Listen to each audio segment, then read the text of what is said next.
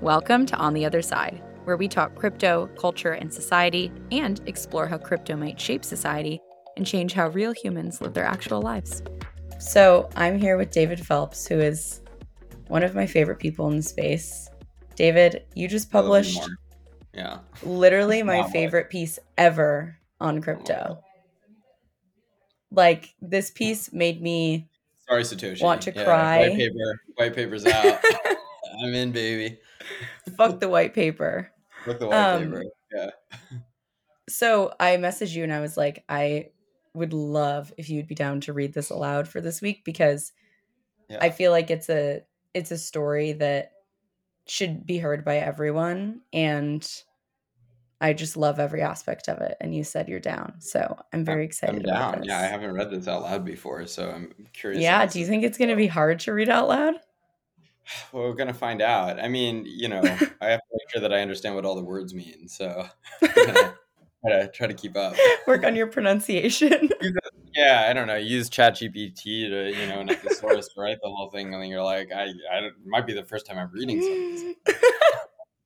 Uh, you're gonna be surprised by parts of the story. I'll be like, why, why did I say that? Yeah, jeez. Okay.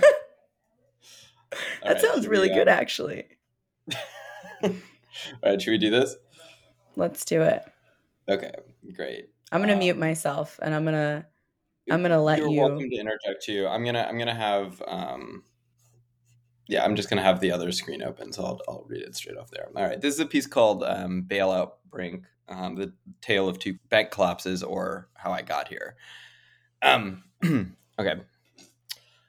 Values and series taking on as real, we affect ready gold, a steady token, flows in unbroken circuit, and induces our being, wearies of us as ideal equals the heady crises eddy. It's a quote from Louis Zukofsky's A9. Uh, the time 03 Jan 2009, Chancellor on brink of second bailouts for banks and that's from the Genesis block of Bitcoin. I graduated college into the summer of 2008, a summer that was about as far as my life could see. I'd figure out my future, I told myself, in the fall.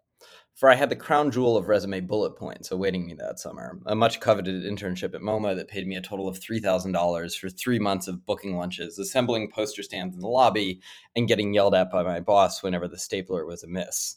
To make that $3,000 last the summer, I ate $4 pizza specials for dinner and took a room in a makeshift pension house in Brooklyn. I had to watch out for rats on trips to the bathroom, yes, and I had to manually carry my room's entire padlocked door into the hallway to get in and out, sure, but I was happy to swaddle myself from the world. I had kind roommates, access to the entire MoMA archive, and most importantly, I was financially independent for the first time in my life. I was also, for that matter, delusional. I had befriended the head of MoMA's film archives, and he'd let me spend my jobless days in the dark of Cinema 3 watching the American pastorals of classic Hollywood, films by Griffith, Vidor, and Ford espousing self reliance in nature that I decided were relatable from my vantage point in a midtown movie theater. By September, however, I was facing the sober truth of adulting that my many dozen cover letters espousing my stapler fetching skills would not secure me a job. So I fled to another delusion that this was my chance to become a strappingly self reliant pastoral hero. I'd stick around New York until the end of September and then head to Europe to work on farms in exchange for room and board. It was some late afternoon in the middle of September of 2008 on the Q train over Brooklyn Bridge that my friend Dave, peeling sun back from his eyes to interrupt my monologue on the films of such and such filmmaker, asked me if I'd heard the news. The news? About the banks, Dave said, as he started to explain. I knew he was a finance junkie, and to swirl that romance in the made up romances of dead actors from another century, I asked the only question I had the economic vocabulary to ask Is this a big deal? Dave blinked hard. Yeah, dude. It was a big fucking deal. We didn't know it, but our life trajectories were shifting drastically that day. Whatever destiny awaited us in early September was obliterated for good by the end of the month. I lost touch with Dave, then reconnected recently. Weirdly, a decade and a half later, we both ended up in crypto. It's hard not to think that sometime in mid September 2008, our futures had changed in days.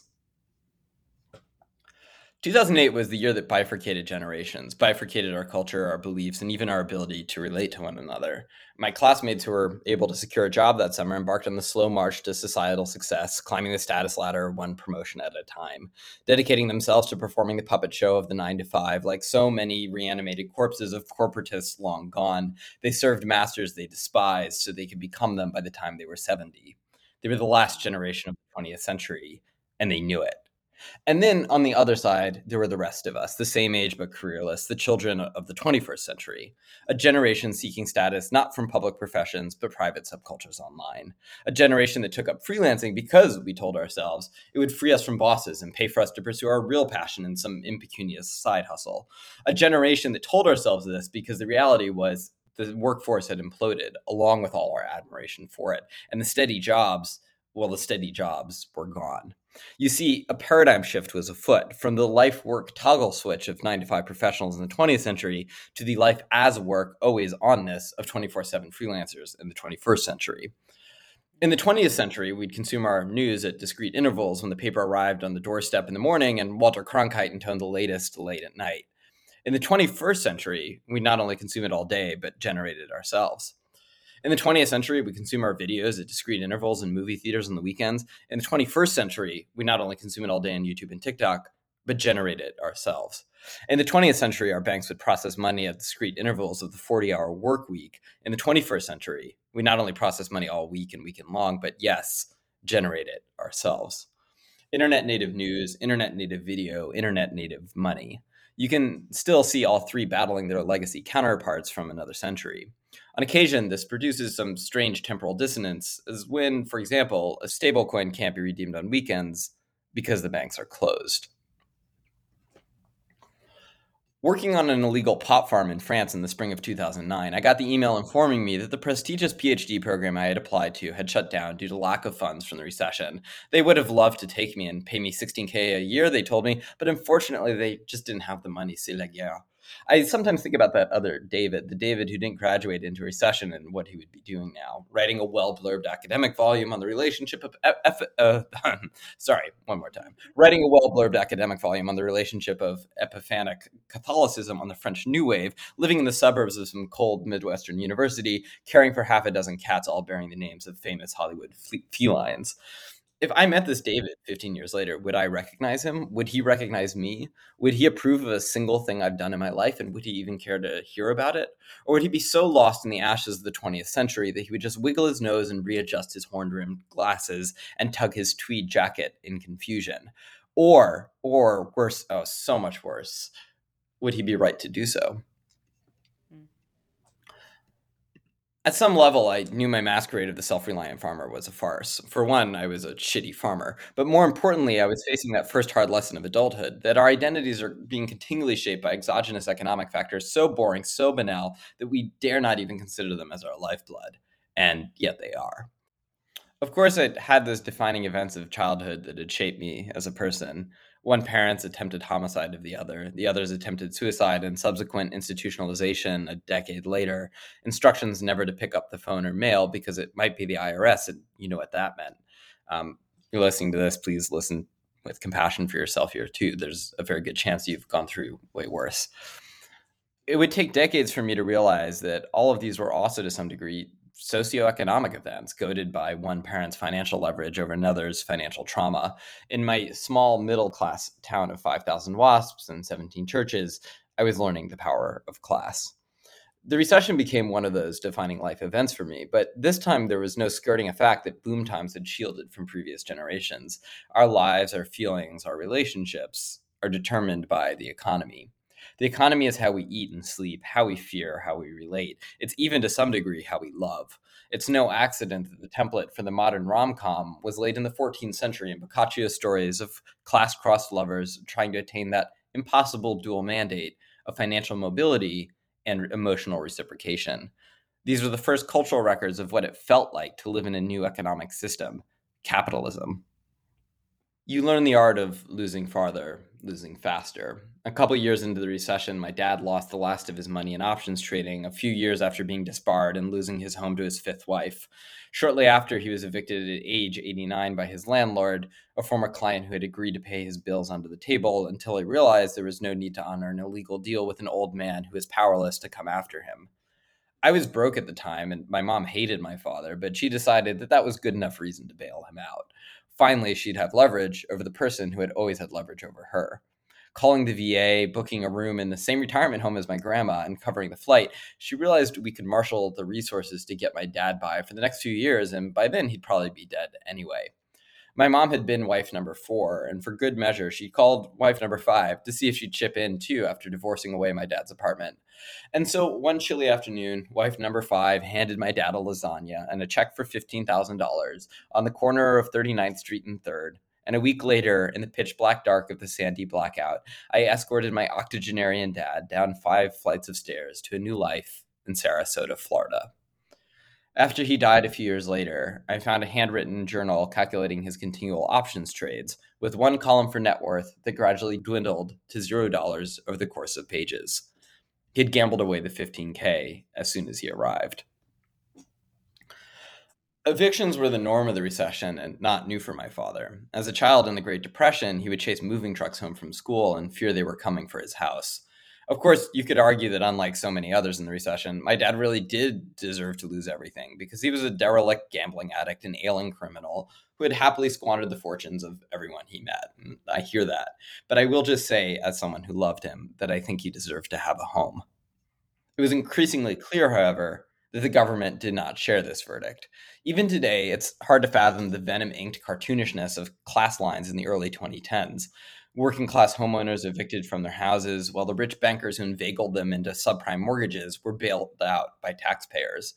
I joined Occupy Wall Street in the fall of 2011, and we were mocked for the supposed failures of our reductive sloganeering. We are the 99%, whose streets are streets. And of course, banks got bailed out. We got sold out.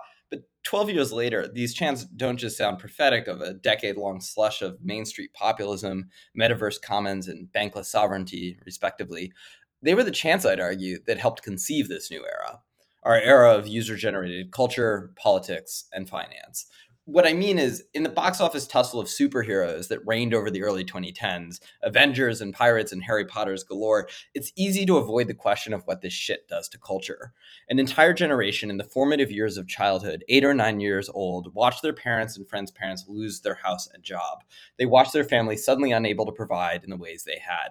And they watched their parents' religion, the religion of financial stability in the outside world, collapse before the deeper conspiratorial truths about society that they were discovering online. My generation was the last generation that had a choice to care, and for the most part, we chose not to. Gen Z didn't have that choice. Like most pop culture phenomena of the early 2010s, Gangnam Style, the Harlem Shake, and sure, Beyonce's Baby Bump, Occupy Wall Street was poised awkwardly between the physical and the digital. As a physical movement, it was not particularly successful. I mean that partially in the sense that it ultimately did not reclaim the commons of Zuccotti Park, and partially in the sense that its many marches were kettled by the police. One protest of thousands ended with a couple dozen of us singing Wonderwall alongside a police van on 2nd Ave at 2 a.m., thanks to the assiduous efforts of the Bloomberg police to corral us into separate blocks and punch, kick, and baton anyone they suspected of jaywalking along the way. But I also mean that Occupy Wall Street was not particularly successful physically because decentralization is not very successful physically past a group of 10 or 15 people. Mic check, a rando organizer would yell as everyone gathered to relay their messages. Um, mics were, in fact, illegal to use without a permit, so we'd form concentric rings around a speaker to repeat their phrases to the next ring out. There was something incantatory about this new experience of having to speak to listen, of participatory politics that relied on our own voices for anything to be said.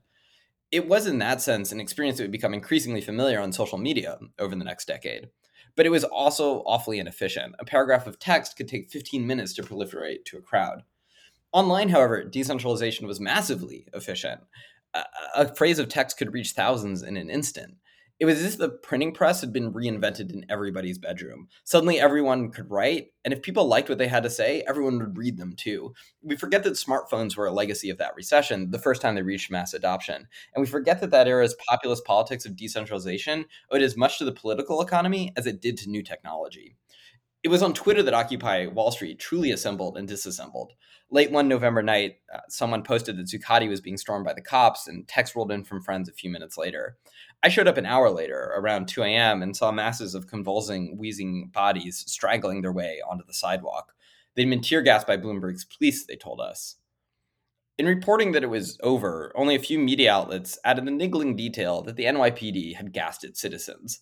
Within the concentric circles of Occupy Twitter, however, it was, so to speak, front page news. If you wanted, you could probably trace a fairly direct line from that moment to the GameStop hype to VCs inciting bank runs. You're always 280 characters away from launching a revolution. there was a moment during the recession where I'd routinely have to check in at the welfare office in Brooklyn because I was living off unemployment. Some memories. The mom screaming that she needed money for her kids, and the clerk telling her calmly that that wasn't his problem. Two vituperative receptionists tangling the cords of their landline phones around each other like boa constrictors, ready to strangle each other to death. The dull panic consuming everyone who has to wait in a 45 minute line to politely make the case they deserve to live another week. I sometimes think about those receptionists and what they must have been feeling. I suspect, who knows, that it was a desperate feeling of powerlessness, one that made the claimants across the desk look disgustingly relatable. And I would guess they craved power as a way to distinguish themselves from that desk's other side. Because in the early 2010s, everyone felt that powerless. It was just the feeling of the time. It was how you acted on it that determined your character, and not everyone had the luxury to act well.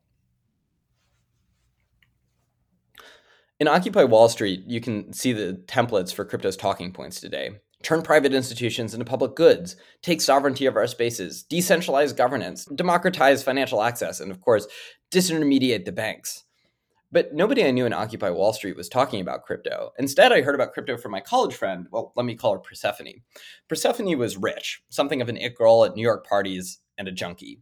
When she told me about this exciting new technology, Bitcoins, which you could exchange 10 to 20 a pop for an envelope of heroin online, I failed to draw the connection to the doctrinaire economics I had started to espouse. Instead, I took it as a tool for those who had the privilege to be criminals, the 1%. And even today, I wonder how wrong I was. I had Occupy Wall Street lecturing its ideology in one ear and the voice of debaucherous criminality whispering its own in the other. And what were these two voices if not crypto's guardian angels? I'm trying and failing to get at something here. Let me try again. In the summer of 2011, shooting started to escalate in my neighborhood of Parkside Avenue. One evening, my roommate and I heard a pop and a screech of tires outside, and we spent the following hour watching from our roof as our neighbor bled to death from a drive by shooting. It took the cops and ambulance almost an hour to arrive, and it left me with the recession's most radioactive image two white paramedics dragging this black man by his feet down the stairs as his head smashed against every step and his family screamed. He wasn't dead yet, but he was to them, and you might have wondered, as I did, if the paramedics saw their job to kill him. Perhaps you'll say this wasn't an image of the recession. Perhaps you'll say it was just an image of these particular men, an anon- anonymous image that hardly does justice to their inner joys and turmoils outside this moment, or even just an image that we've hardly left to history. But I think of it as an image of the recession because it was the clearest crystallization I witnessed in those years of what happened when an economically dispossessed populace faced its fate in the hands of city bureaucrats. The role of centralized authorities in all these stories my MoMA boss, the IRS, the landlord, the receptionist, the cops, the paramedics, and even the damn Avengers should be clear. The point isn't the power they had, it's the power they lacked and wanted as desperately as us all. There are these lines in Elizabeth Bishop's One Art where she writes that she lost two cities, lovely ones and vaster, some realms I own, two rivers, a continent. I miss them, but it wasn't a disaster. The words operate like money, a psyop to convince herself of the status that she knows is just a shield against despair. Of course, losing all that shit was an absolute fucking disaster. And the point isn't that she has to write a poem to convince herself otherwise. It's that she can't help but write about her losses because they still form an imaginary world where her mind continues to stray. Financial crises serve as nice reminders that money is an imaginary garden in which we lead our all too real lives. In bull markets, we might be tempted to validate money in order to validate ourselves, to tell ourselves it's deserved, a product of our hard work, a testament to our taste as upstanding citizens of the world. It's not just financial wealth that lets us forge our identities, but you know, financial stability. It's the fineries and fripperies of stable finance, the donation we make to our local PTO, the cutlery we set for neighbors when we invite them to say grace, the trip we book to Baja to showcase our new bikini, that shield our family and our God from the decennial death rattle of a bank run. Because the threat of a bank run is a threat of how we know ourselves as people. I spent my childhood shuttling between the bank and the church in our small town for a reason. Without one, it's hard to believe in the other. I finally got interested in Bitcoin for the usual reason I was getting interested in things in early 2017. Uh, a girl I met on Tinder suggested I check it out. Like most crypto noobs, I was primarily drawn to the myth, uh, specifically the myth of some cryptographically cloaked figure named Satoshi who had embedded a front page headline in the Bitcoin Genesis block reading simply The Time 03 Jan 2009 Chancellor on brink of second bailout for banks. Of course, I liked that implicit positioning of Bitcoin as an alternative to a nationalist, military backed banking system that would bail out the rich at the expense of the poor. As Satoshi argued in announcing Bitcoin to the world, quote, banks must be trusted to hold our money and transfer it electronically, but they lend it out in waves of credit bubbles with barely a fraction in reserve. But I also like that Satoshi had cheekily done what any hostage to an unfair system does to prove that they're alive. Include documentations of themselves with the front page news as a timestamp. And I liked that documentation was a feature of cryptocurrency in the first place. It suggested that Bitcoin's real promise might not just be as a money relay system, but an abstractable messaging relay system for any kind of data. Most of all, though, I like that Satoshi was treating money as a historical record of our times. It's easy enough to say that culture is just a history of how people feel across different economic eras. It's harder to realize that the economy itself is just a history of how people feel culturally about each other and their institutions in given pockets of time. And at this point, I should ask the question haunting this piece What is a bank, anyhow? And why do we need it? The question depends a bit on who you ask. For the United States government, for example, banks compose a kind of money plumbing system to generate and distribute cash across the country. For the Federal Reserve in particular, which cannot print money itself, each bank is a kind of faucet for irrigating the economy. It's through banks that the Fed indirectly sets interest rates by establishing targets for the rates they charge each other to borrow money to meet reserve requirements every night. So, lower rates mean the money plumbing system lowers its valves for more money to gush out in the form of loans. Likewise, the Fed can lower the reserve requirements themselves, another way of opening the valves. Or in low interest rate environments, the Fed can even take to buying securities like bonds from banks to give them credit. It's equivalent of pouring more money into the money plumbing system to disperse. Banks themselves, however, might define their job a bit differently, as borrowing short term to lend long term. In other words, they borrow from depositors who can and will withdraw their money at any given moment in the near future but they lend it out to businesses and mortgages at long durations and presumably higher interest rates. Their job is essentially to arbitrage the short term need for a dollar against the long term need for a dollar while accounting for the ways that fluctuating interest rates can tank that risk calculus. This is one reason it can be challenging for major banks to offer high yield savings accounts to depositors, even at moments they're reaping high interest mortgages from borrowers. The bulk of their portfolio might lie in lower interest rate mortgages and bonds from years prior that are sinking in value. Another reason for what it's worth is simply greed. You might note some evidence that both these played a role in SVB's decline. And then finally, there are the depositors who just want a safe place to park and retrieve their money. Banks, we're told, are the safest place to do that. But as we've seen above, banks rely on holding onto money for the longest possible duration and lowest possible rates in order to maximize their loans when these loans go bad and customers come calling, the money simply may not be there to retrieve, particularly if it's over the FDIC insurance levels. So the one place the depositors can go to park and retrieve their money doesn't actually park it. And every decade or two may not let them retrieve it either. It's the competing demands of these three bank mandates to serve the government, to serve clients, and to serve the profitability of the bank itself that mean we depositors have little say in the bank's policies. It's also why, perhaps, no alternative exists for depositors just to park their money for a subscription fee and some guarantee it won't be loaned. If we depositors had our way, banks wouldn't be able to profit off loans and serve the money plumbing system. And this is the point I want to make here. To some degree, our needs as depositors are at odds with those of the economy at large that needs to serve us. I should have said, though, that there is one alternative to a bank. Crypto multisigs and MPC wallets are, in some sense, a new primitive for self banking, enabling you not only to store your money sovereignly, but loan it out directly through protocols to receive the returns yourself. The real point of being bankless, in other words, is to become the bank. Still, I wonder if we'd be in a better position to serve that role if we had chains that operated like a decentralized Fed governed by token holders to manage inflation and setting interest rates with DeFi protocols, updating burden policies, and crediting us for bonds. We would be the banks for the chains, and we would be the governors for the chains. But just as importantly, the chains would have their own treasuries apart from us to invest in public goods. The fact we don't have this infrastructure is a reminder of what happens when you try to create a fully free market financial system opposed to any notion of a government. Sure, we can privilege depositors' sovereignty at the expense of government mandates, but then do we even have a society for them to exist in? For the irony is that it's still the Fed that subtends belief in crypto.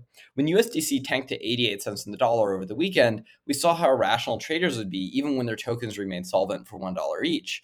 They were more or less backed by full collateral, but even collateral itself turned out to be a myth to traders until the Fed stepped in to ensure it would remain. Banks weren't bailed out, but our imaginations were. The Fed gave us, if you like, an emotional bailout. Of course, the Fed's actions represent a historical expansion of financial power and an offer to backstop banks by charging them into a kind of insurance pot, or if you like, to socialize profits in order to socialize losses. It was, in some sense, a mea culpa for 2008. Now, banks would have to pay to save themselves, and no execs or shareholders would be bailed out. But of course, we know the reason they did it wasn't to save banks directly, but to prevent them from needing to be saved at all by calming us psychologically. It's moments like this you remember that in many ways the Fed's real job is in fact sentimental support. And there's two points I want to make here. One is that you can't conclude that collateral isn't real without quickly concluding that money isn't real either. So, was there a world within reach where traders determined not only that over collateralization was as fictitious as under collateralization, but that money itself was just a fable foisted on them by the other side of their trade? How close do we come to the utter madness of people seeing things as they are, before the Fed held us tight and sang us our favorite lullaby that money is real. And second, more pragmatically, people made millions from crypto this weekend for the same reason they always make millions on crypto by arbing crypto's own inefficiencies. Crypto's long history of slippage arbitrage and kimchi premiums found a new chapter to tell us yet again that crypto is great for making money as long as it doesn't work. Of course, the Fed ultimately didn't bail out SVB, and crypto's favorite stablecoin regained stability, so perhaps I'm underestimating them both. Crypto and the Fed have both come a long way from 2008. But there's a question how far they've come from each other. See, I'm trying to say something in this piece, written in real time over a weekend of major economic news. I'm trying to say that economics is not just a psychological phenomenon, but often for too many of us, a psychological trauma. You can see a recession as a series of red numbers on a screen, but they are red numbers on a screen that will change people's taste in movies, stick them with an addiction here and there, and scar lifelong relationships. I was forged in that smithy myself, and this is a story like any other about how economics formed me. But I'm going to try to say something else too. Well, I'm trying to say something else too. I'm, I'm trying to say that the job of banks and the job of going bankless is not really so different at all. Is to cushion us from that trauma, a trauma that's often self induced by both parties, and that's it. I'm glad we look to have escaped another era of bailouts, and I'm glad I didn't lose all my money over the weekend. But I also wonder when we'll create lasting value outside of arbitrage. And I wonder if there's a world where the job of finance isn't simply cushioning us from its own trauma, but giving us tools for mutual aid and support. The last recession taught me to ask questions of the world I'd never asked, and that even today feel desperately unanswered. What would finance look like if we actually stopped relying on the approbation of central authorities to relieve us of their anxieties? What would finance look like as a collective belief system that we governed? What would finance look like as a collective distribution network to make sure we had the support we needed? Let me try this one last time. What would finance look like if its only goal were to get us a bed and shower and to tell us, despite all odds, that it's okay, that we have each other? this was written um, March 11th to 13th over the course of three days, and um, just huge, huge shout out and special thanks to um, to Chase Chapman and Kyla Scanlon, who both um, were were major inspirations in a lot of ways on on this piece. Thank you, David. That was a beautiful reading. And also, I guess, just as we wrap this up, I think this is my third or fourth time hearing this. Of course, it's in your voice now, it's been in my voice in my head. Oh, interesting. Just as I'm reflecting and listening to it again, I think one of the things that gives me chills about this piece is the recognition of quote unquote fake internet money as these constructs, but that have these real human consequences that impact all of us in ways that I don't think we fully understand um, yeah. or or struggle to see in ourselves. And I think by you sharing your story, and it sounds like this is what a lot of the response has been to it as well. It starts to make people realize what they've gone through personally. There, there is this moment right with like GameStop where we were talking about democratizing finance, and it was like the experience of money that rich people have always had, which is like it's a game like this is just a game you play right um, in order to make more money and then enjoy that game. And it, it, was like we were democratizing that game is what it felt like. It was like everyone gets to play the game. Now we all have this money game that we get to participate in and it's so much fun. And of course what ultimately happens is what is a game for rich people is a very dire sentence on the psychological physical emotional state of everyone else. And there's a moment where it might have felt like that game was being democratized, um, but now we're now we're living through what happens when you have one group of people for whom money is a game and another one for whom it's a reality. Yeah, and it's almost in that way like I feel like sometimes in the eyes of really really wealthy people there's a weird world in which like everyone else is basically an NPC in their game and a lack of recognition that we are not NPCs. Well, and that's the thing about like in a bank run, the, like the rational thing to do in a bank run is to participate in the bank run, right? And it's like it is a self fulfilling prophecy where it's like you become the NPC, like you become the mob because you would be dumb not to, right? And so like, yeah, there's there is this awful way that like, uh, yeah, we're all NPCified by these kinds yeah. of. Yeah. Well, and I think sometimes we do that in crypto where it's like we think that, you know, we're designing systems where people act rationally, or frankly, like we don't even consider what this means for real people. Like your line about, you know, maybe the ability for people to make money in crypto is really a result of the failure of it. Like, if we're really creating democratized systems, we shouldn't be creating an entirely new class of incredibly rich and powerful VCs right. and individuals. And yet right. we're doing that and we're treating everyone who we expect to participate in it like an NPC. Completely. Yeah. Yeah. They're the players of the game who are like mining profit for the people who created it. like, yeah. We're not we're not that far from feudalism. Yeah. So thank you in this piece for I don't want to say quantifying that because I don't really think that's the right word, but I think that you in this piece told a story around economics and financial trauma and all of these things that I think everyone in crypto needs to hear. I think everyone more broadly needs to hear. I sent this to my mom. I was like, Mom, you need to read this because truly this piece is so wonderful and such a beautiful illustration. So thank you for sharing this story and thank you for coming on and reading it. Thank you for giving me the chance to share. If you like what you heard, please make sure to rate and subscribe to the podcast. I always forget to do this for podcasts I like, but it's actually super useful. Also, if anything resonated with you or if you want to continue the conversation, hit me up on Twitter. I'm at Chaser Chapman. I absolutely love talking about these things. Thanks again for listening.